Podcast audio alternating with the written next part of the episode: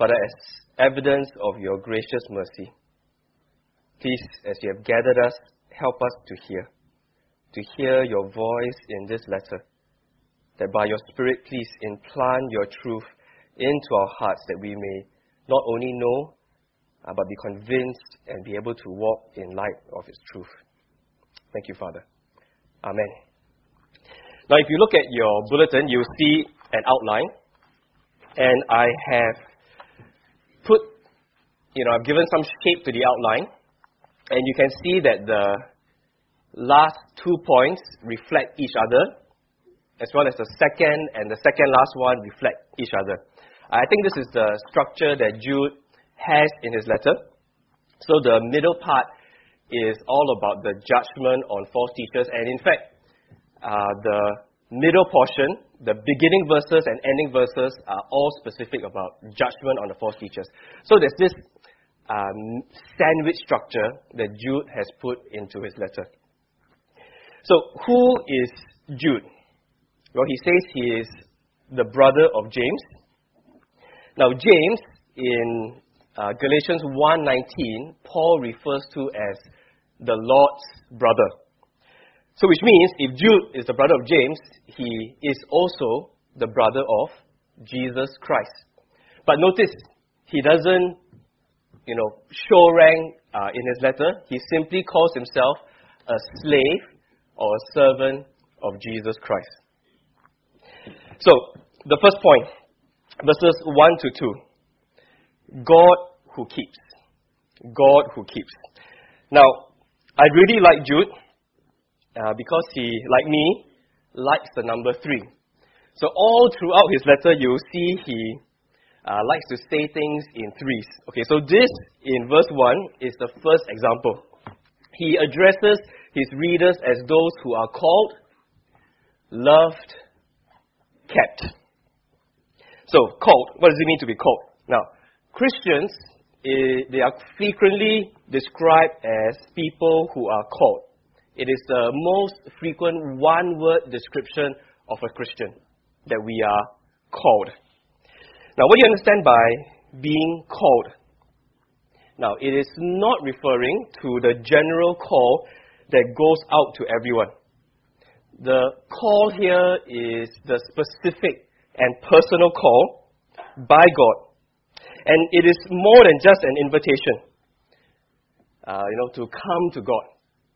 Often, the you know becoming a Christian, converting, is pictured as God, you know, maybe coming with a bunch of flowers to the door of your house, and He ding dong, ding dong, ding dong, knock, knock, knock, knock, knock, and then you, in hearing the doorbell, you go and you open the door and say, God, ah, welcome, come in, come into my life.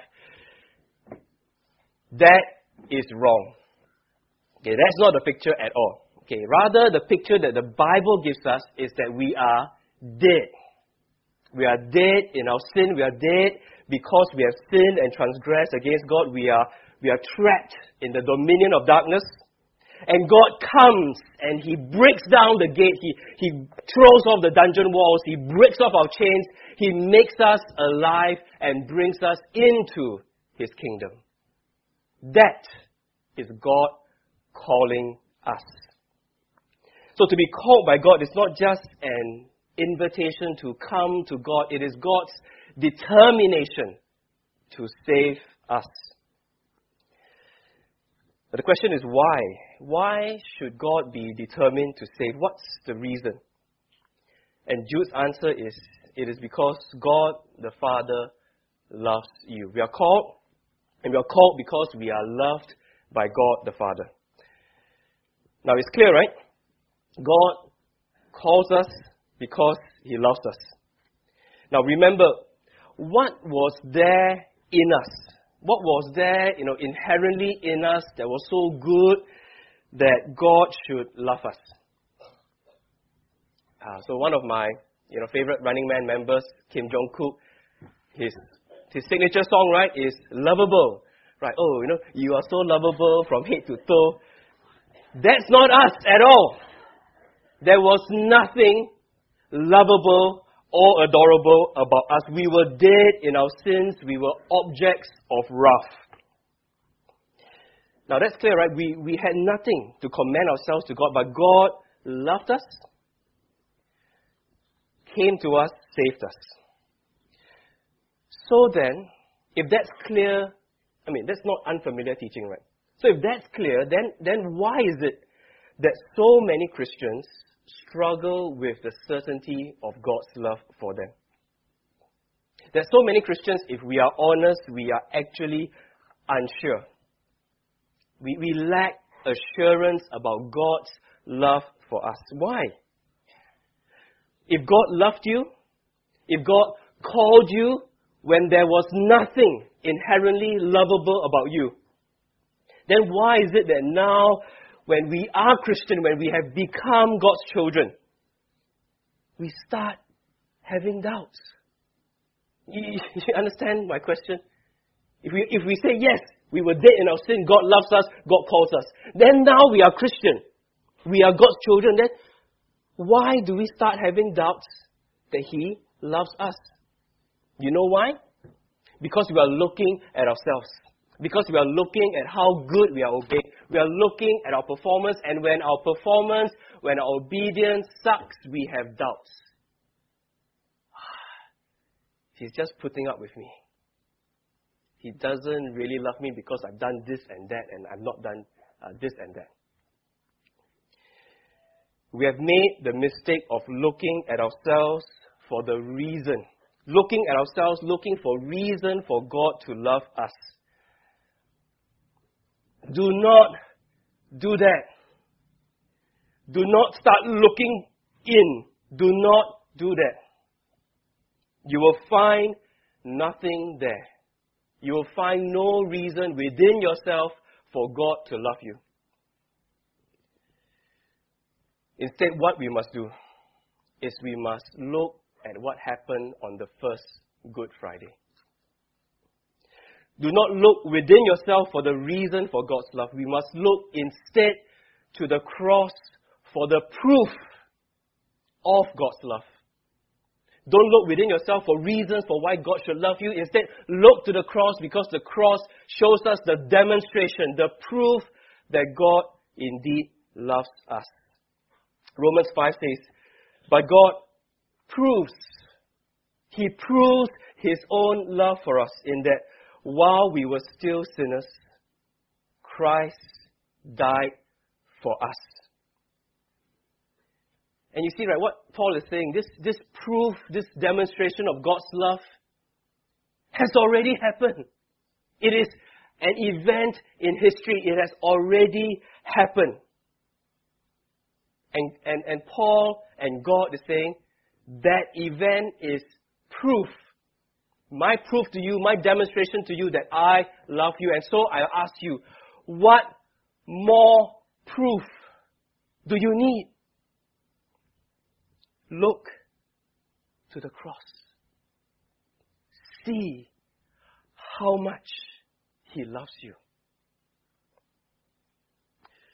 So, God the Father, who has called you, He has called you because He loves you. And this God promises to keep you in Jesus. He promises to preserve you, to make sure that you will make it to the end. So, called loved, kept. See, it's all about what God does. It's all about divine action on our behalf. And so Jude, at the very start of this letter, gives his readers such an amazing assurance of God's actions and purpose for them. And the reason he's doing this is because he's writing to a church that's troubled, that's being unsettled, where potentially members of the church are being led astray. So he starts by getting them to look to God, to remember that they have been called, that they are loved, and it is God who will keep them. Now, of course, having such a perspective is helpful, not just for when the church is under threat from false teaching. Now, if I may say so, in my observation of Jane and Andrew, and in the trial that they are presently going through with the discovery of Jane having cancer. in my observation of them and in what people have told me in, you know, about them, I venture to say that it is precisely this perspective that both Jane and Andrew they have the bedrock assurance. Yes, there is sadness. Yes, there is grieving. Yes, there is questions and doubts, but there is the bedrock assurance that they have been called, that they are loved. And it is God through Jesus who will keep them. It is a perspective that has made all the difference. So the next point in verses 3 to 4 is Jude's call to contend. The call to contend. And he states his purpose for writing this letter very clearly. Right, verse 3. Dear friends, although I was very eager to write to you about the salvation we share, I felt compelled to write and urge you to contend for the faith that was once for all entrusted to God's holy people. It is a call to contend for the faith. Now, the faith here is not the, you know, experience of trusting in God, you know, believing God. Uh, rather, faith refers to the body of teaching that was handed down from the apostles to them. In a word, this faith here refers to the gospel. Now, again and again in the New Testament, uh, faith uh, is often referred to as uh, the gospel message itself. So notice it is not a call to proclaim the gospel, you know, to, to do evangelism, uh, but rather it is a call to contend for the gospel, to defend the gospel, to protect the gospel. Now, this, this faith, this gospel was something that was entrusted, that has been uh, given over to the care of the church. Now, the fact that it has been entrusted to us means that we are accountable to God for what happens to it. We are now put in charge, it is under our care. God will ask us uh, what has happened to it. So Jude issues the call to contend for the gospel because it is under attack. We have to contend for the faith, contend for the gospel because it is under attack. Look at verse 4. He says, For certain individuals whose condemnation was written about long ago have secretly slipped in among you. They are ungodly people who pervert the grace of our God into a license for immorality and deny Jesus Christ, our only sovereign and Lord. So notice, it is not uh, under attack from the outside, but from within, from inside. These people, these false teachers, have secretly slipped in. They have come presenting themselves as genuine and reliable Bible teachers. They, they come, they use the same lingo.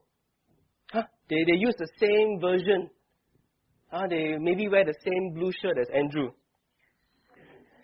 You know, see, because no false teacher comes to you, you know, with a tattoo down here, false teacher, and then saying, I want you to believe this lie, right? Nobody does that. So the reason why it's such a grave danger is because it's so subtle. They've secretly slipped in. And Jude describes these false teachers as ungodly. And what they have done is that they have perverted the grace of our God. They have distorted the gospel into making it a license to sin. They have turned grace into license. They say, I mean, God will forgive, right? So just go ahead, indulge the flesh. And by such ungodly behavior, they disobey Christ and end up denying the gospel and denying Christ as Lord.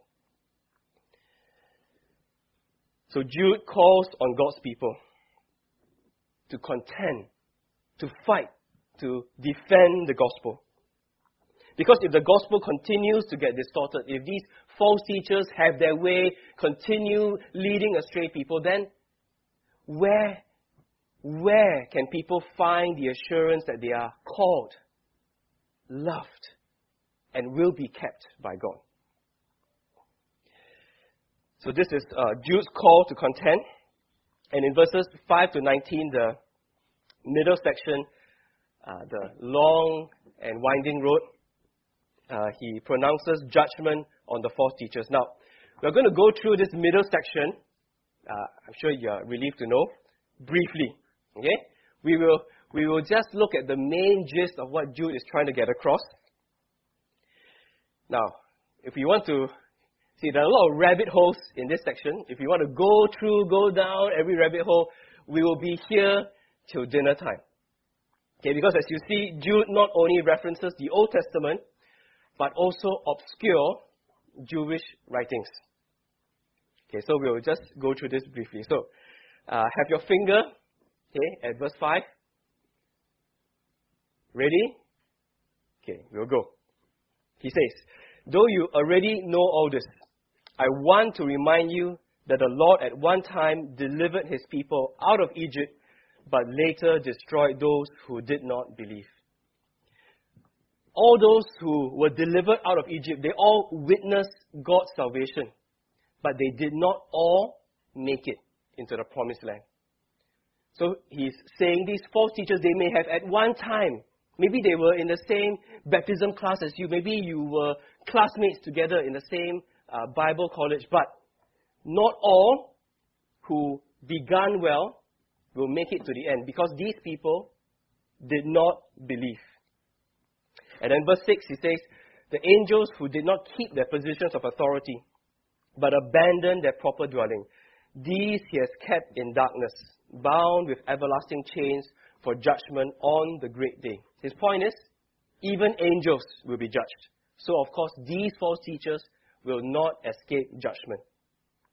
And verse 7 In a similar way, Sodom and Gomorrah and the surrounding towns gave themselves up to sexual immorality and perversion. They serve as an example of those who suffer the punishment of eternal fire. Why is it an example? Because in Jude's day, if the people were to go camping near Sodom and Gomorrah, you can still see smoke coming out from the, from the land. Evidence of the fire and sulfur that God rained down from heaven as judgment on them. So when you go to Sodom and Gomorrah, you can still see, I mean, today cannot, lah, but in Jude's time, you can see smoke coming up as a reminder of God's judgment on them. So, uh, Jude's point, these false teachers will be judged. Now he carries on in verse 8. uh, in the very same way, on the strength of their dreams. So these people, they, you know, put the Bible to one side and they just go, oh, God has given me a vision. God has given me this dream. You can do this. I can do this. Let's do this together, right? And what do they do? These ungodly people pollute their own bodies. Second part, reject authority. Okay, I think the order here is significant. What do they do first? First, they, on their own dreams, then they pollute their own bodies, then they reject authority. So, which means they start living in an ungodly way, they start indulging in their flesh, and because they have taken on this lifestyle of polluting their own bodies, it causes them to shift and to change on their teaching. So they start rejecting the authority of the apostles of what Jesus has taught. So their ungodly lifestyle has led to them changing, massaging, uh, rejecting certain aspects of uh, God's word. And what do they do? They heap abuse on celestial beings, uh, which are probably referring to angels. Verse 9 But even the archangel Michael, when he was disputing with the devil about the body of Moses, did not himself dare to condemn him for slander, but said, the Lord rebuke you. So these false teachers, they, they reject uh, angels, uh, the, the law that the angels have given them. Uh, but Jude is saying, but even the archangel Michael, when he was disputing with the devil, even Michael did not condemn the devil himself. Instead, he left judgment to God. The Lord will rebuke you. And yet, these false teachers, they have the audacity to blaspheme angels themselves. When even Michael did not condemn the devil, who is a fallen angel, uh, himself, but left judgment to God. So verse 10 says, Yet these people slander whatever they do not understand. They do not understand angels, they do not understand the law that the angels has given. And the very things they do understand by instinct, as irrational animals do, will destroy them. So they thought of themselves as better than angels, but in fact, they're on the same level as animals. And so, verse 11 Woe to them! They have taken the way of Cain, of choosing wickedness rather than repentance. They have rushed for profit into Balaam's error, which is the error of greed. And they have been destroyed in Korah's rebellion. They have been rebellious like Korah against authority, and they will face judgment. So, verse 12, these people are blemishes at your love feast. You know, when they come together to church, with Lord's Supper, they are blemishes. They eat with you without the slightest qualm. They are shepherds who feed only themselves. They don't care about people. They just are greedy for their own interest, their own profit. They are clouds without rain. They, they promise a lot, but then cannot deliver. They are autumn trees without fruit and uprooted. They are fruitless. They cannot bear good fruit. They are wild waves of the sea, foaming up their shame. You know, like wild waves throwing up all the filth onto the beach. And they are wandering stars for whom black, blackest darkness has been reserved forever. You know what a wandering star is? Stars in that day is what navigators used to guide them. And they used stars because they could know the, you know, the movement of the stars. But these false teachers are like wandering stars. They are unreliable guides. So Jude continues, verse 14. Enoch, uh, not the Enoch in our church, obviously, but Enoch, the seventh from heaven, prophesied about them. Uh, prophesied about the false teachers. He says, See, the Lord is coming with thousands upon thousands of his holy ones to judge everyone. okay, so basically, this reference is wrapping up the section, again making clear certain judgment. These false teachers have been prophesied about, and their condemnation, their judgment is certain. Now, in verse 17, Jude shifts from talking, uh, referring from the Old Testament and Jewish writings, to talking about present day apostles. So he says, verse 17, But dear friends, remember what the apostles of our Lord Jesus Christ foretold. So it's not surprising. It's not something strange that has happened. They have already said, in the last times, there will be scoffers who will follow their own ungodly desires. And so these, these are them. These false teachers, these are the people who divide you, who follow mere natural instincts. These are just worldly people, and they do not have the Spirit. Okay, that's verse 5 to 19. Okay, right? so you, you get the gist? But the question is, why? I'm not, I'm not calling myself. I'm asking, why did Jude spend so many verses talking, you know, describing these false teachers? I mean, he could have stopped at verse 10, verse 11. I mean, we would have gotten the idea, right? But he goes on, quotes all these obscure Jewish writings, you know, uh, one Enoch, this and that, this and that, the Moses story, you know, don't even know come from where. One. He could have just stopped earlier, but he kept going on. Why? Okay, I have three suggestions as to why. Uh, the first one, I think quite clearly, quite clearly, is he wanted the church to be able to identify these false teachers. Because remember, they have secretly slipped in Right? They all wear the same blue shirts like Andrew, right? You can't tell which is the, the genuine one and which are the false teachers. So he spends time describing them, ungodly behavior, but the thing he emphasizes at the front and at the, at the end is a certain judgment on the false teachers. Now, why did he do that? Well, on Friday, my secondary school friends and I gathered for our, you know, 25 years of friendship and counting, you know, dinner. And I met up with friends, you know, I haven't had for haven't met for a few years, and uh, there were one or two of them who had become Christian, And inevitably, the issue of you know city harvest and what's happening there gets brought up. You know, and obviously they know I'm a pastor, and so they ask my opinion. but uh, these two Christian friends uh, said something like, "But who are we to judge?" But who are we to judge? Well, Jude makes it clear. God is going to judge. If these leaders, these false teachers have departed from the gospel, if they are teaching false teaching, if they are living in this ungodly way, God is going to judge. So, are you going to say,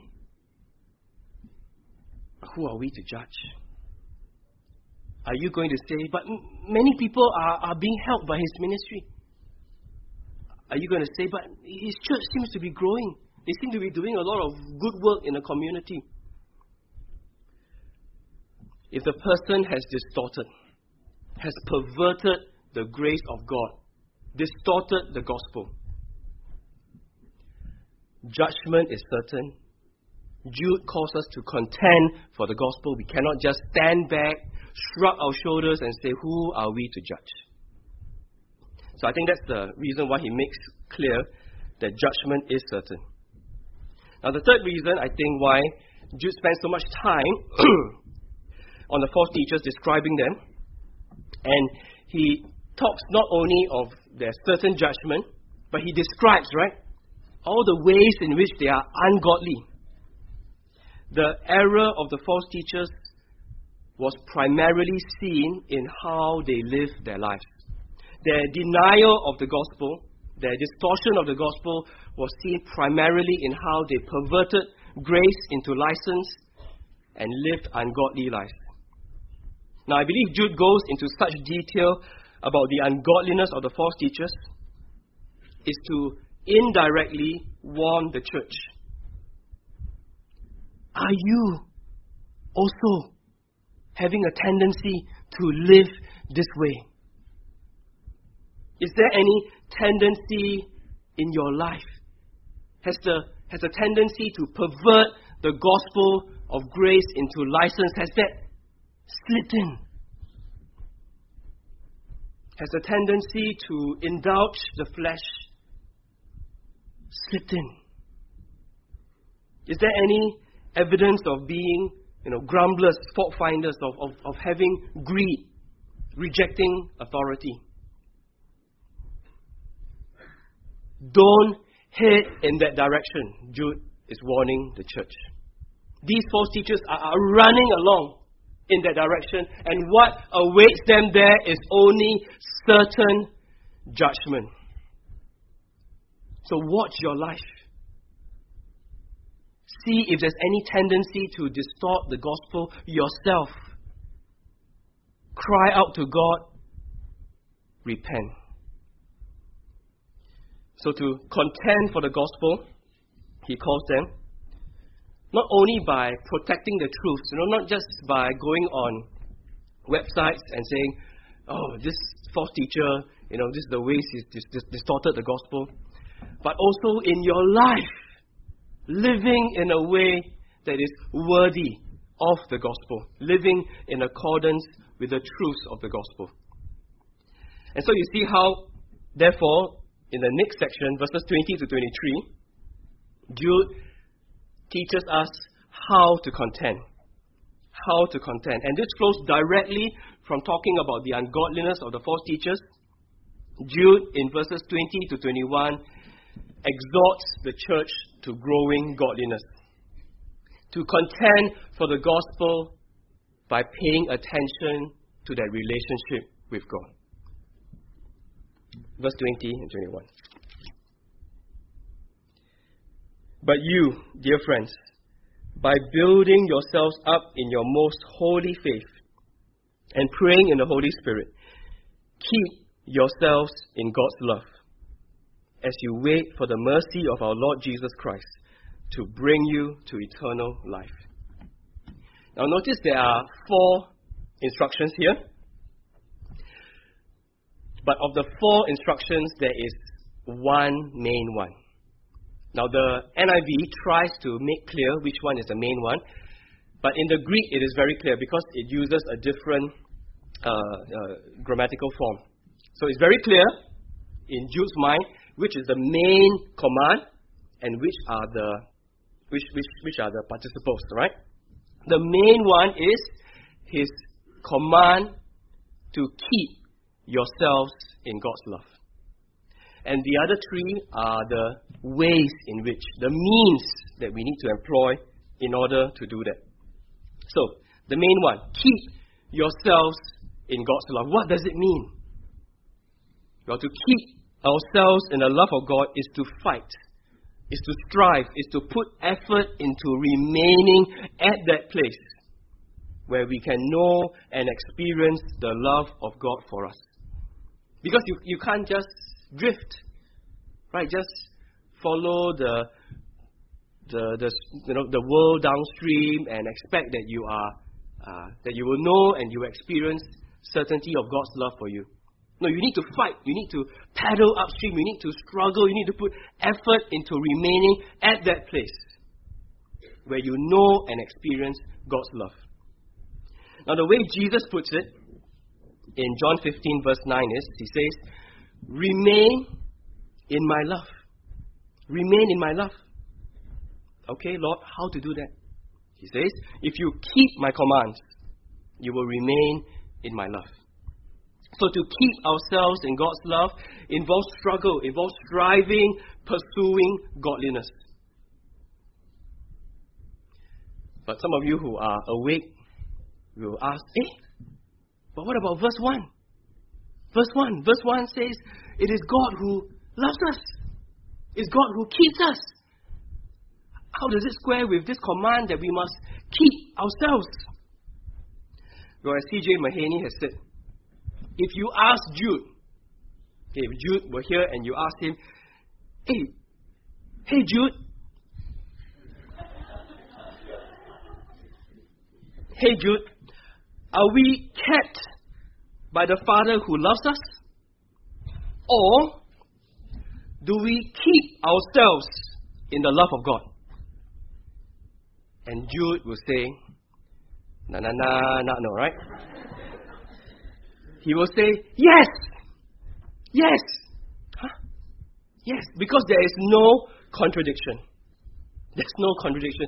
The truth of God loving and keeping us in verse 1 is meant to fuel, to give incentive to our own efforts to keep ourselves in that love. It is the truth of verse 1 that makes the effort of verse 21 possible. Put another way, the evidence that someone is truly loved and kept by God. How, how do you know whether a person is genuinely called, loved, and kept? You know when you see in his own life how he is keeping himself, how he is putting effort, striving to keep himself in God's love. The Christian who is seeking to obey the command to keep himself in the love of God. Will look to the assurances of verse 1, the perspective of verse 1 that it is God who loves him and keeps him, and finds strength and encouragement in the day to day keeping of himself in God's love. So, the grace of verse 1, the false teachers have turned into license. But true Christians see the grace of verse 1 as effort to obey verse 21. So grace must lead to effort, not license. And so Jude gives three ways to keep ourselves in God's love. He says you must build yourselves up in your most holy faith. Now, plainly, we don't have time to go into every one of these ones, but in its essence, it is talking about reading, meditating on, memorizing Bible. We must go to where the gospel is presented and stare and look and contemplate on what Jesus has done for us. We must build ourselves up in that message on what Christ has done for us. Second thing he says, we must pray in the Holy Spirit. It's quite clear. The third thing he says, we must wait for the return of the Lord Jesus Christ. And at the return of the Lord Jesus Christ, there will be mercy, there will be eternal life. So, very clearly, Jude is saying how to keep yourselves in the love of God. Bible, prayer, waiting for the return of Jesus, looking not just at the here and now, but expecting Jesus to return, having a forward future orientation. Very basic, fundamental Christian disciplines Bible, prayer, looking for the future, looking into eternity. Not just caught up with the here and now. Basic, basic things. No, no, you know, secret formula. No hidden wisdom. These things we know. And so if you or I ever find ourselves going through a spiritually lean time where we are struggling, where temptation seems to engulf and overwhelm us, where we uh, have very little assurance of God's love, could it be that somewhere upstream we've simply neglected? I mean, there could be many reasons, but one of the more fundamental reasons might be we have simply neglected Bible, prayer, and we've just been caught up with present orientation and not future, eternal perspective. Verse 22 to 23, Jude continues to teach us how to contend. How to contend for the gospel, how to help those who have been affected by the false teachers. So 20 to 21 was contending for our hearts, contending for ourselves. 22, 23, how to contend for others, how to help those affected. And he says, verse 22, be merciful to those who doubt. Save others by snatching them from the fire. To others, show mercy, mixed with fear, hating even the clothing stained by corrupted flesh.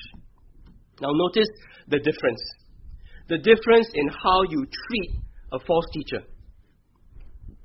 When it comes to the false teacher, Jude has no mercy. Jude has no grace. He says, These people will be condemned, a certain judgment will happen. But when it comes to people led astray, oh, he says, show mercy. Show mercy to those who doubt. And he calls on us to show mercy because he has already reminded us that we are people who have been shown mercy by God. And when Jesus returns, we can expect even more mercy. And so, for people who have been shown mercy, for people who know the mercy of God. He calls on us to show mercy on those who are being affected by the false teaching.